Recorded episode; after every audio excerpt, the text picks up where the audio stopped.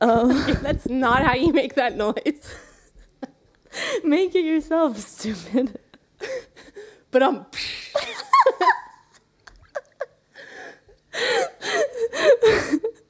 you didn't. You didn't make the cymbal sound. Sounds like the daughter of a drummer's drummer. Do you even know what a cymbal is? But um, psh how about that? Not but um, close enough. oh god. Okay. Pink, pink, pink. Oh my god. So I don't know. I didn't get any. This is a side note Smith, but like it's a really big deal that Russia beat Spain, and people are freaking out. Yeah, yeah. This is the meat of the podcast.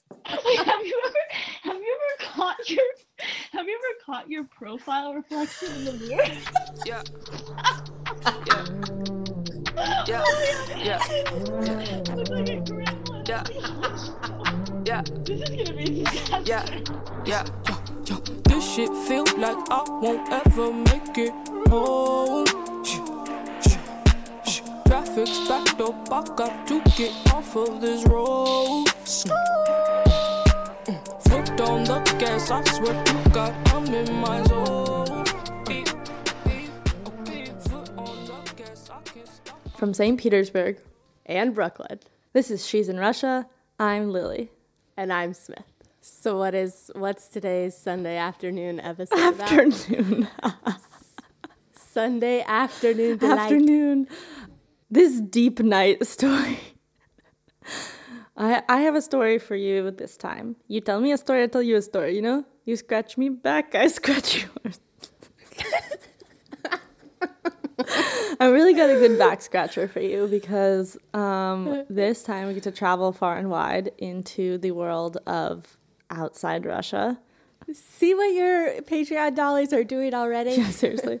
Sending Lily on vacation to Budapest. Yeah, so we're gonna hear. I know post-Soviet's very controversial. I learned that, and actually, I've been asking people about that. But um, we're gonna talk about Hungary, Hungary today. First name is okay, Zsolt. My name is Zsolt. That was Zsolt. It's not only the um, the, the microphone and the, the language; it's also the sensitive topic. Zsolt is the main character of our story today. Before we hear more from Zsolt, I would like to introduce the setting of the story, which is Hungary, and the topic of today's episode, which is 20th, late 20th to 21st century Hungary Russian relations. So, first of all, I think that I'm just going to give a brief geographical lesson. Geographical, Jesus Christ! For those of you who don't know where Hungary is or what it is, it is a country in Central Europe, and it's for those Americans out there. Not now. I know we don't have many Americans on the show. Um, Hungary is a country in Central Europe. It's bordered by a lot of countries, but like Slovakia, Austria, Romania, Croatia. You get it. Serbia. I'm actually looking at a map as we speak. It's right in the middle, very central. Also, uh, Ukraine, don't forget. Really, a lot of things touch it. It's actually quite astounding. Everyone like gets their little arm in there somehow. They're like, I touch you too. Um, anyway, so it, it it has like a kind of it's like one of those countries that its borders have changed a lot in the 20th century and actually before that as well. And it was like it was part of the Austro-Hungarian Empire, as you might imagine. Also before that, part of the Ottoman Empire, and then it like got itself established as it sort of as the borders it is now in 1920, so not that long ago. And in doing that, like lost as Wikipedia says, almost 70% of its land. So it used to be a, you know, as part of an empire, it was like a bigger land coverage thing. Also, little, so this is a history lesson about Hungary, real quick. Little did you know, probably, that Hungary fought with the Axis powers. That, that would be the Nazis um, during World War II. It's fucked up. Isn't that fucked up? Not with the Allies? Nah. um, the Axis, the Axis of evil. The original axis of evil. So that sucks just for like collective memory, which is not a thing. which is which is arguably not a thing. Yeah. fought with the Nazis in World War II. And um, after the war, Hungary became a Soviet satellite state.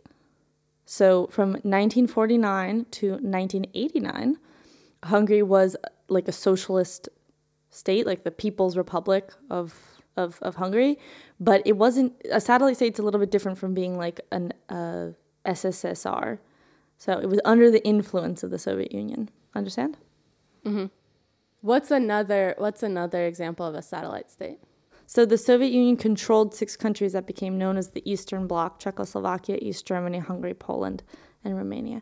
So Poland is another example of a satellite state. So it's like under the influence, and it and that's not like a loose term. There's also military presence, Soviet mm-hmm. military, not just ideological influence. But we will get more into that. The last part of our history lesson is just one more date that is important, which is 1956, the 1956 Hungarian Revolution. It's a like a revolution against Soviet occupation, and it began as a peaceful protest that ended up turning violent because of Soviet police and eventually military actions. Like they t- made it violent. Um, Okay. I mean, again, whatever. I don't know that much about it. I'm not going into that much detail. But it is a very important point in Soviet history, and it took place over the course of a couple of weeks, which then ended in this like tank invasion, in which Wikipedia tells me 20,000 people were killed Yikes. or, or in total 20,000 people killed, but most of them during that like military part. Because Khrushchev was just like all these power power shifts were happening, and there was basically like different government taking place in, in those two weeks, and he was just like not having any of that. Sent tanks. You know, there's also like the Prague Spring, right? Like there's been other times that the Soviet Union has done that kind of thing, suppressing rebellion in its in its like satellite countries. Anyway, so we will hear more about the 1956 revolution also later. And one more fact today Hungary has a population of only 10 million, about, and about 2 million in Budapest, which is the capital. Okay. So I, as you may have gathered, was recently in Hungary, as you know, in Budapest, and visiting my one of my dearest friends, Liz, who is also a devoted Sir listener Thanks, Liz. as well as a key thanks Liz Sliz um, a key a key character in today's episode Liz is Zsolt's English teacher. And Zsolt who would prefer to remain mostly anonymous works in the local Budapest government. And that's all you need to know about him. So one fine morning well in Budapest we were we sat down to speak with Zsolt. And we talked to him about what it was like growing up in, as he calls it, Russia occupied Budapest, and what he thinks of Russia as a political force in Hungary. So, one of the first things he told us about was how Hungary's status under Soviet influence, as it's called, and then its subsequent break away from this sphere of influence at the end of the, like when the Soviet Union fell, this status manifested itself in language. So I was born in, in, in 1974. And that time in the elementary school, Russian was compulsory. So I had for like four years in the elementary school Russian. So we n- learned the basics.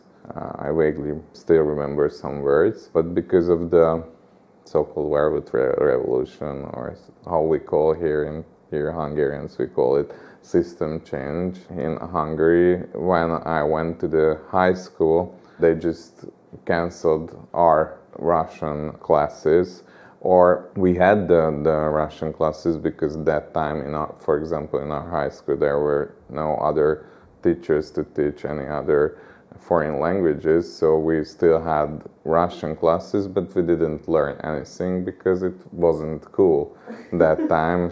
It, it wasn't cool at all. For example, our Russian teacher didn't speak any other foreign languages, so she didn't teach us Russian. We played so uh, during the class. That's what happened. It was four years.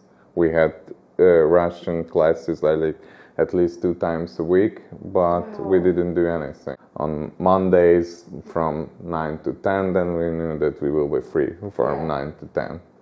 We couldn't go to, to the playground to play football, so we had to sit in the classroom, but otherwise we didn't do anything which is not very good. So now I um, uh, I kind of regret it. We wasted four years. Yeah. We could have done something at least, but we didn't because that was in the air that it was not cool at all to to learn Russian. That's why we didn't. I was reacting a lot to that story because it really reminds me of our of our ongoing Soviet slash post Soviet absence theory. Yeah. I kept asking him to clarify. I was like, "What? Like, why four years? Like, why didn't they cancel the class? Why didn't they?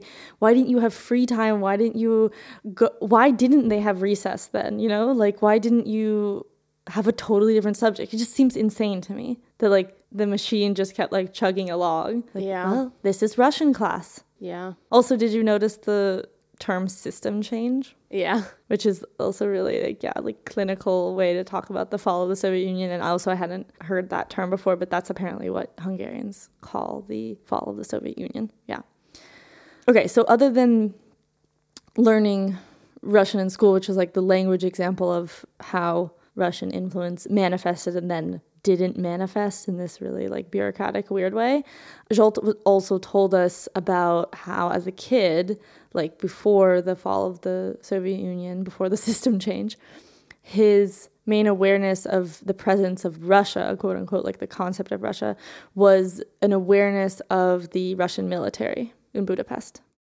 I grew up in, in Budapest, uh, actually not far from a, a military, uh, a Russian military base, now turned into a, a housing project. We always biked around the, the military base, so we all know that it's a military base and it is and it is a Russian military base. We were always afraid a little bit of that, but we didn't really have any experience with the Russians or Russian soldiers. But I don't know, probably the families told us to keep our distance, which we didn't.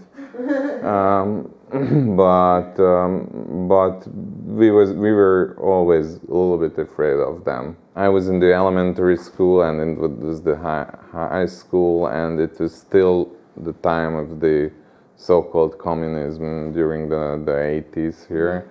So we didn't really talk about it openly, not even at home, because mm, of course my parents would think that if we would have talked about the politics and anti-Russian sentiment on, or anything, that probably it would have meant something wrong for me. I mean, in the school. So of course the 80s wasn't that wrong, but still people were a little bit afraid of that thing. So it, we never, in the elementary school, we never really talked about it, it openly. But it was, again, something very obvious that there are Russian soldiers in Hungary and people weren't very comfortable with that.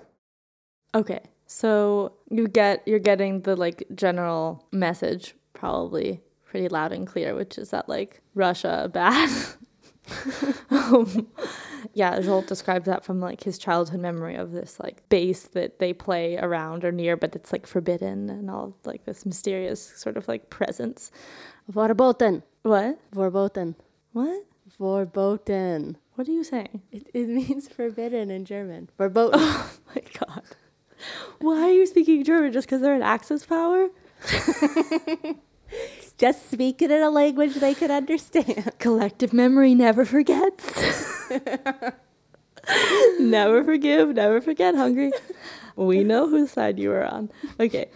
So, as it turns out, when the system change took place, one of the, not surprisingly, one of the first political platforms of the new Hungarian, you know, like democratic wave of politicians was to kick the Russian military out, get rid of the occupation. Wait, what year was this? Like, it was this in 89? Yeah, as soon as like 89 right away. So 89 even maybe like before that, people were starting to make moves politically, but like in okay. the early 90s and 89 to early 90s. And one of the fresh faces on the political scene in the late 80s and early 90s was none other than Hungary's current prime minister, Viktor Orban, or oh, no. as he's known in uh, Hungarian, Orban Viktor, because they say the names backwards.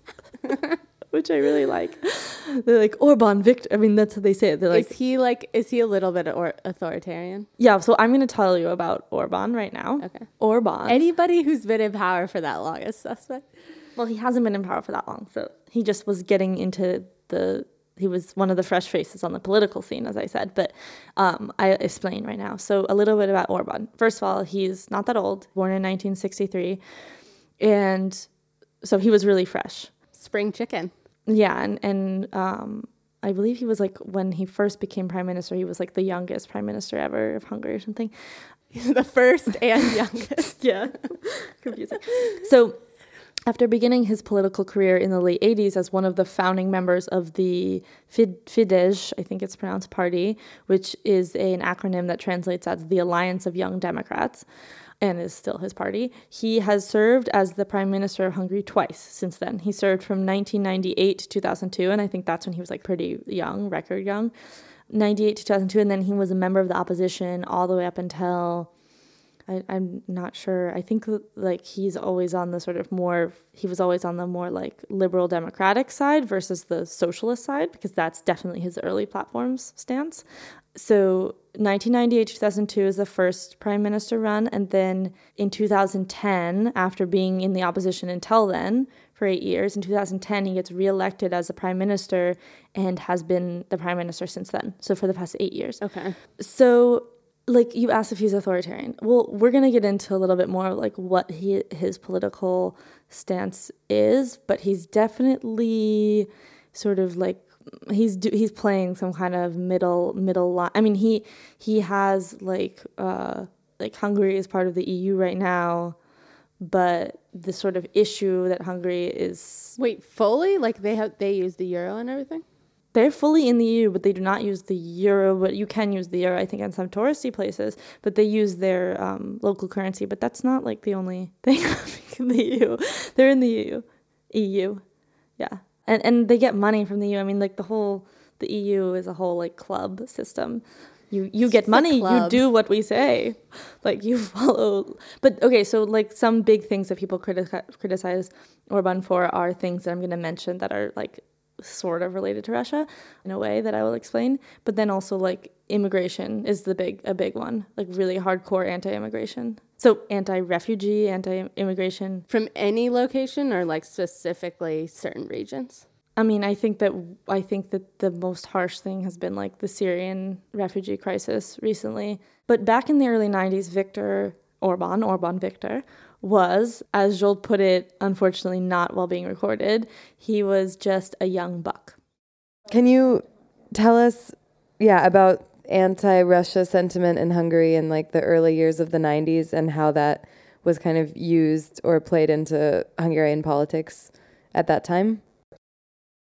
Yeah, um, but it is so. As, as I told you, the, the the Russian soldiers were here, which meant the Russian influence obviously was pretty strong in, in, in uh, or the Soviet, let's say that, mm-hmm. uh, influence was, was very strong in Hungary. But the, the end of the 80s, when there were political movements and they weren't accepted officially, but everybody knows that they weren't punished anymore uh, that harshly. So it was a, a very strange process, and so you never you never really know where you were uh, in the course of this process. But obviously, I, I think almost everybody uh, remembers that there was a interesting moment during this course when uh, was Nagy Imre he was he was the prime minister during the 1956 revolution in Hungary, which was beaten by the Russians. It was against the Soviet rule, and Nagy was the prime minister in that time, and the he was taken to Russia and he was killed, and it, it was his, his burial, I guess it was in 1989, I guess, if I remember correctly. And on, on this burial, Orban Viktor, back then he wasn't a very well known politician, he was just a young guy, and he is now our current prime minister, acting prime minister for like eight years now, and it's already his fourth term. But back then he was just a young guy. He wasn't known, but he was the the first one who said it very clearly uh, in a in a public event that the, Russian must have to go back to their country, leave us our country, and go back home to, to Russia. And it was a it was a huge thing to say. If I remember correctly, that is a, a huge relief that it was actually said in public. Everybody thinks that it's really started the whole process when they actually, I mean, the, the Soviet soldiers actually left the country. So yeah, and actually after hearing him talk about like the politics of expelling the military, I, I did ask him if that had applied also to like I said ethnic Russians, but I also meant like Russian nationals. But according to Zsolt, he that that wasn't really part of this like push. It was really more about the military occupation. But as he said before, like everything Russian was like not good, so you probably didn't want to be Russian and be there. I can imagine at that time in the early 90s. Are we going to talk about now or no? Yeah, you are really good at guessing how things work. so yeah, so back then, uh, Orban was like running on this anti-Russian platform, or actually anti-Soviet, but the lines are very blurred, and things have changed since then. Dun-dun. Now Orban and Russian President Vladimir Putin are generally on good terms, and for some people like Zsolt, on actually too good of terms. This relationship between Orban and Putin reflects a kind of general shift in sentiment towards Russia, at least in high politics. Or you could say that it's like Orban's sentiment is shifting and it's shifting other things like that. It's yeah, slightly counterintuitive because on the one hand you have you have Hungary's pro EU, pro Western, pro democratic stance that like is imagined and like situated as an anti-Russian stance always and kind of is part of its birth as like a post-Soviet nation. On the other hand, you have this same person who actually like was there like running on that kind of a platform now sort of like according to many people coming back into the sphere of influence of Russia, which is being very much blurred with the Soviet Union. Pink. Pink. Sentence done. Sentence said mentioning something about the protests and the relationship between like these pro EU, like we need democracy yeah. protests and anti Russia yeah. yeah. sentiment. So, so, because of that, it was really strange when the government, especially Orban Viktor, relationship with Russia and Putin has changed and it, it didn't happen then overnight of course but it obviously happened that his relationships toward Russia and Putin's uh, Russia has changed.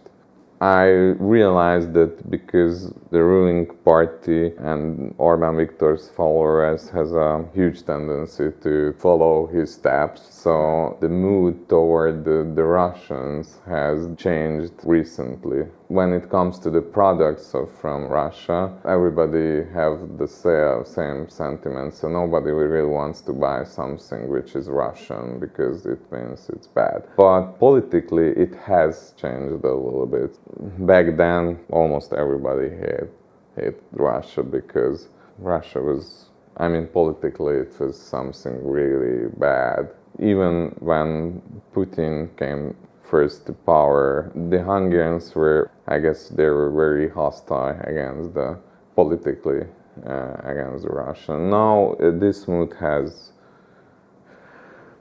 so it, it it's it, I really experienced that it has changed. So I even sometimes I overhear conversation when people think, "Ah, oh, Putin, Putin makes it very good. He's a strong leader." Something like that. So his his image has changed because of the Hungarian government, especially Orban Viktor's sentiments toward Putin has changed and. Uh, I guess the majority, I'm not sure it is the majority, it follows uh, him in this, but it means only politically. And it's, yeah. it, I know it's for, for a lot of people, it's, I know personally a lot of people, they were originally fans of Orban Viktor, and I know it was a really uh, hard thing to chew for them. The whole system change was about against Russia, against uh, this kind of politics, and they cannot. A lot of people cannot really accept this these changes. I just want wondering if you could explain a little bit how you see like why this mood has changed. Why has Orban Viktor become more like sympathetic with Russia? Yeah, that's that's that's. Uh, I'm I'm not sure that I, I, really know the whole the the reasons, and I'm I'm yeah. not sure. Um, my, as I see, uh, he wanted to play an important role in the European uh, politics. He still wants to play a, mm-hmm. an important, and he realized that that it's an opportunity to be a middleman between Russia and European Union. Then uh, that's an optimistic version of uh, what I think. I hope that that's the, the, the, main reason. There is another sinister, sinister, more sinister, more sinister reason can be that probably Russia wants to influence Europe. Putin wants to uh, weaken uh, the European Union, and he can do it through Orban, through Hungary. So it's it's easier for him to to make problems from the inside. So that's why he he needs a friend who's inside uh, the European Union. That's that's a more sinister um, potential reason. Yeah. Okay, so you get it. Like, got a couple of theories, and arguably the main kind of fear or critique of this relatively new shifting towards Russia, as it's perceived, is this concept of mirror mirror politics, which just means like Hungary mirroring Russia politically, or like as Zsolt puts it, like Orban following Putin, or doing some taking like making some kind of similar policy. I think it can also be similar policies, like it's a mirror, so it can be like not clear who started it kind of thing. But Am I the real person or is the reflection the real person? Who's the real Russia? Is the question. and I have a specific example of that. So the specific example would be like the situation of the Central European University in Budapest and the sort of like parallel situation in Russia is the European University in St. Petersburg. Funnily enough, okay. they're both called the European University. Would you like to hear about the CEU's situation? Yeah. Okay.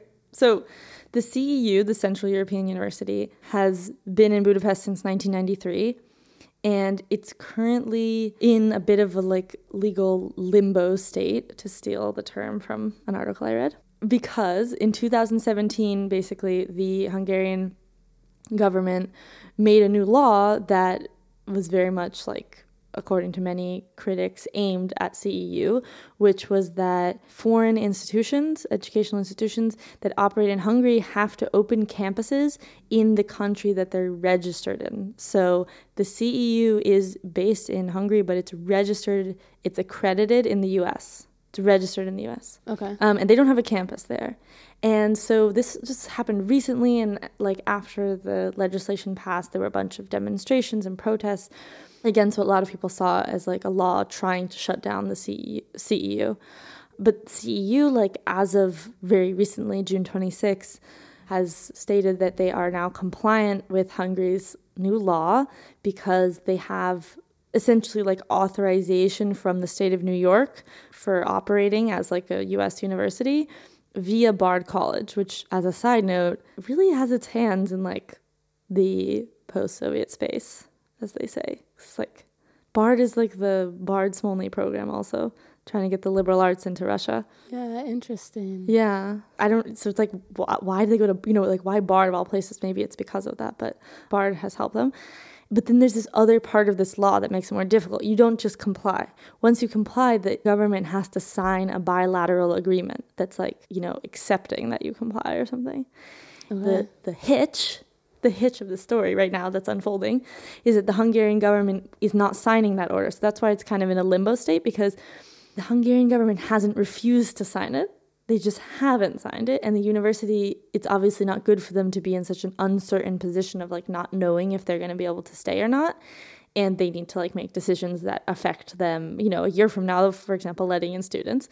And a lot of people think that the Hungarian government is not signing this bilateral agreement because if they don't sign it, the CEU will leave themselves for the sake of certainty. And then the Hungarian government can say, well, we didn't force them out. You know, like, well, we didn't like expel them. They just left like that. So you get it. Yeah. Yeah, I get it. Okay. So that's the CEU situation. And why is it like a mirror situation? Like, there are a lot of sort of similarities with the situation of the European University, which for our listeners, you should go and listen to our specific episode on the European University with Molly Zuckerman to get the details of like what happened there. But as you remember, the EU lost its teaching license, but for like a variety of like really basically not meeting some kind of standards from the education, you know, like watchdog organization that they just like decided to inspect and and there were like actually a bunch of other weird things like remember that story? Like fire codes and just a bunch of like weird rules that like the university suddenly wasn't following and then like lost its teaching license. And it, it doesn't have a teaching license right now. It's a research institution. So that's that's like an example. Another a really quick example I'm not going to get into because I don't know about it is that just in passing heard that Hungary is also instituting their own like foreign agents laws around NGOs. And remember we talked about that with Russian foreign agents. Did we talk about that on that same episode with Molly? No. Oh, she alluded to it, but we did a whole episode on tit for tat Oh, about on tit for agents. tat. Tit for tat, yeah, on foreign agents. So Tit for tat is an episode I forget about. yeah, and it's a good one actually. I think for like the right for like U.S. Russian relations. Yeah. But in any case, this like fear or observation or critique, the whole general sentiment of moving away from democracy and openness is by nature a move towards Russia. All of that fear and all of that, that sentiment can be summarized in one lovely slogan that I did not make up, which is, We are not Russia. and that slogan is was and will probably continue to be chanted at protests in support of CEU. Oh, well, is that where it originated? Is that those protests or it came up before? I don't know. If, I don't know like historically, but it originated in also probably is used in in general, like potentially anti-Orban protests too. But I don't want to. I don't actually. I'm not sure about that. Like I was thinking like in these protests, there's probably also people who are like pro-immigration and like pro also maybe like generally pro-EU, but not necessarily. You know, there's like people with EU flags, that kind of thing. But not everyone there is pro-EU. But it's like it's that general sentiment It's like we are not Russia. Can can you just speak a little bit more concretely about the phrase "we are not Russia"? Yeah, people, um, a lot of people have um, bad feelings about that Orban wants to copy Putin. That's clear. Obviously, there are signs that even he claimed that he admires Putin. And, and of course, he implemented a lot of things in the Hungarian politics, which already introduced by Putin in Russia. When, when it happened in, the, in Russia, that it made the news here in Hungary, and everybody thought, "Oh no, that's that's crazy. That's not de- democracy at all." And then you experience the same thing here in Hungary, then you are afraid that he's really following him in his in his pa- path, and it can be very frightening for a lot of people who believes in democracy, of course. For us, the the Putin's regime is not a model for a modern democracy. It's it's more like a model for a modern autocracy. There is a difference, at least for me, between the two type of political system. Okay, so by now we've heard this like Russia and Soviet Union conflation reference as being like basically synonymous quite a bit. And that was something that was sort of troubling me from the beginning of the conversation. So at some point, I just decided to clarify it for myself. I have a question that maybe is obvious, but to me, not obvious, um, which is that when people are talking about like Russian products, so we can use that as an example, or just in general, like sentiment to Russia, uh, like from the system change, so the end of the Soviet Union to now, are they like, are people generally completely connecting Russia of the Soviet Union to Russia, contemporary Rus- Russian Federation? Like when, because the Soviet Union, right, was like its own country. So if we take products, like its own country, if we take products, is it that Soviet made is bad, but Soviet made equals Russian made? Or is it just post Soviet Russian products are bad? Yeah, I, I guess I know, but uh, we don't really make any difference for even for me. Yeah, I can make. I know the the Baltic countries is a different story. Ukraine, Ukraine is a different country, but for example, between Belarus and Russia, I so the difference is not huge for me, and uh, probably I'm wrong. The current contemporary Russian politics, in, in many ways, is very similar to the Soviet uh, politics. So people often think Russia how we thought about Soviet politics. So, so we've seen this like shift towards and away from Russia in language, the way it was taught and not taught, and then in like the military presence. But there was another manifestation that Zsolt talked about and referenced quite a bit the relationship, the like Hungarian relationship to anything that is made in Russia. Yeah, it's and it's it's really strange for everybody because the whole democratic process in Hungary for a lot of people, for myself too, uh, it's defined by this movement, which was really against the Soviet and Russian Empire, against the Russian occupation. So, and this sentiment was really strong, I guess, even now for us. For example, let's say if there was a lot of Russian products, for example, during the, the communist era, mm-hmm. it was a a common joke because they they never worked. They they broke very easily, instantly. So it was also a synonym of uh, something is Russian means it's it's not good at all. It it doesn't work. Yeah. It remained with us. So for example, if the subway broke, then oh, of course it's Russian. So why why it didn't broke? So yeah, why wouldn't it broke? Because yeah, Russian. Yeah, uh, yeah. So and it's, it's a, the same sentiments remains. For example, you know they they making this power plant in Paks. I mean the Russian government uh, uh, building the next. Wait, where? Paks. In Hungary. In Hungary. Okay. And everybody is afraid of that. Oh, oh my God, the Russians! It will broke, and it's it's very dangerous because everything is broke, which is Russian. That's the wow. common knowledge in Hungary or at least in my circles. So I guess it is so. It's funny just because a side comment on the products thing in Russia, like people nostalgize, express nostalgia about products that were made in the Soviet Union because the so- Soviet made products are like good. Like the vacuum cleaner is still at, at, one of the markets, you can get a vacuum cleaner that was made in the Soviet Union that like still works and it's beautiful and like really, I personally, speaking from my experience, it's really beautiful. No, I didn't buy it, but I was like, I love this. And the guy was like, still works. The vacuum cleaner is good, was good. Yeah, I remember the rocket thing. I remember that. Yeah, yeah, uh, yeah. But the washing machine wasn't. So. Okay. he really buys into the anti-Russian sentiment. Yeah, yeah, yeah, yeah. I mean, that's what maybe. I mean, that's what I'm trying to say. This is this is the same person. Just to give you an idea of like what color, his color, like his leaning.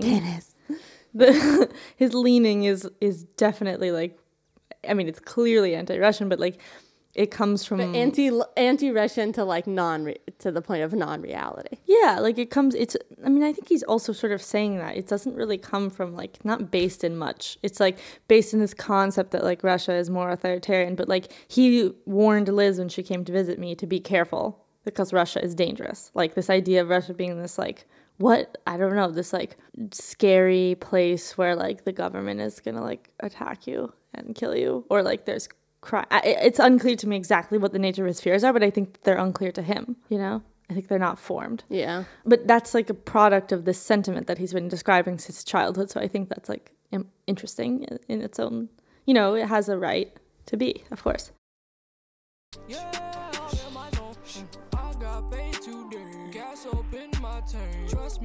That's the episode. Lily, did you want to thank anybody? Yes, I do. A very, very special, large thank you to Zsolt for sharing his time and thoughts and opinions with us, all against his better judgment.